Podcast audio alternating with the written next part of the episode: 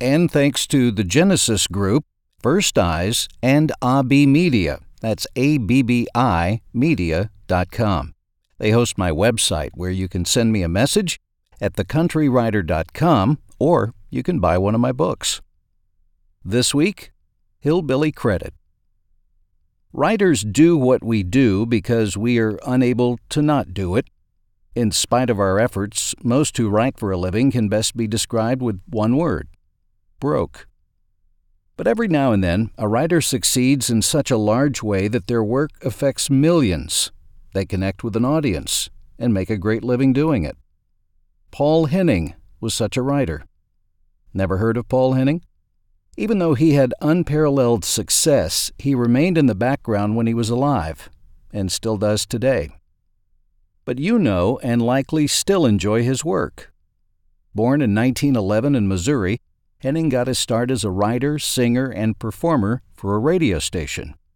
He parlayed that modest success into writing for some of the biggest stars in radio in the 30s, 40s, and 50s, including George Burns and Gracie Allen, Rudy Vallee, Bob Cummings, and others. In the late 1950s, Paul branched out on his own to begin working on ideas for television that had developed way back when he was in the Boy Scouts ideas that came from camping trips when he encountered real hillbillies in the Ozark Mountains. From his memories and creativity, Paul Henning created some of the most memorable and lovable TV characters that we gladly welcomed into our homes in the 1960s and early 70s. Jed, Granny, Ellie Mae, and Jethro of the Beverly Hillbillies came solely from the amazing mind of Paul Henning. After the Beverly Hillbillies became a worldwide phenomenon in 1962, some argue that they were bigger than I Love Lucy, viewers actually showed up at the door of the real Beverly Hills mansion that Paul had rented for exterior shots for the TV show. They knocked on the door and they asked to see Jed and the family. People believed the Clampetts were real. That's the pinnacle of a writer's success when a viewer or reader believes in a character so much they become alive. He not only created the Clampetts, he also brought the characters of Petticoat Junction and Green Acres to life. Three of the top rated series of the 1960s had Paul Henning's name on them. The unfortunate thing about the amazing life and abilities of Paul Henning is that during his 93 years, he never really received any significant recognition from the industry. Honestly, he still hasn't. Writers often receive far less in the way of acknowledgments than the actors who read the lines that they write, but it's criminal that Paul gave us so much, yet he received so little.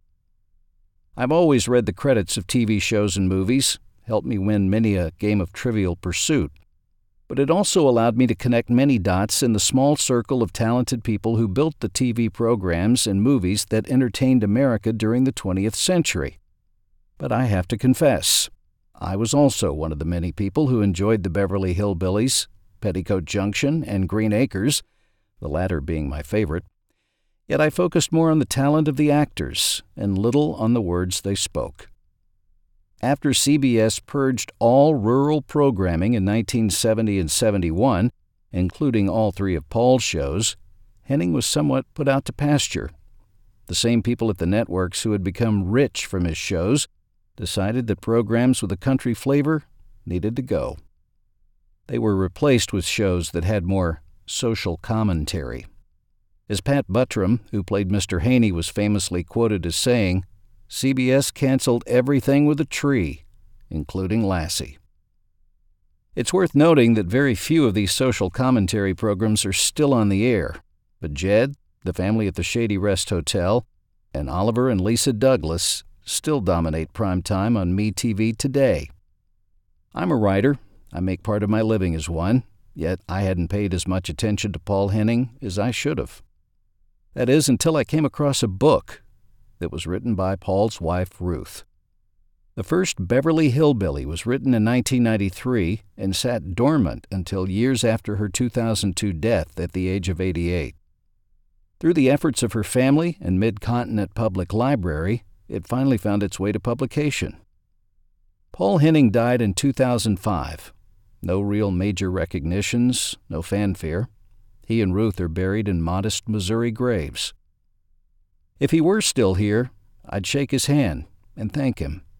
I can't, so I bought and read his wife's book to allow me to know him better. Paul worked hard to bring us good, clean television, and decades later, his shows are still worth watching. We'll talk again next week. Y'all come back now. You hear? I'm John Moore. Thanks for listening to this week's podcast. Have a great rest of your week. God bless.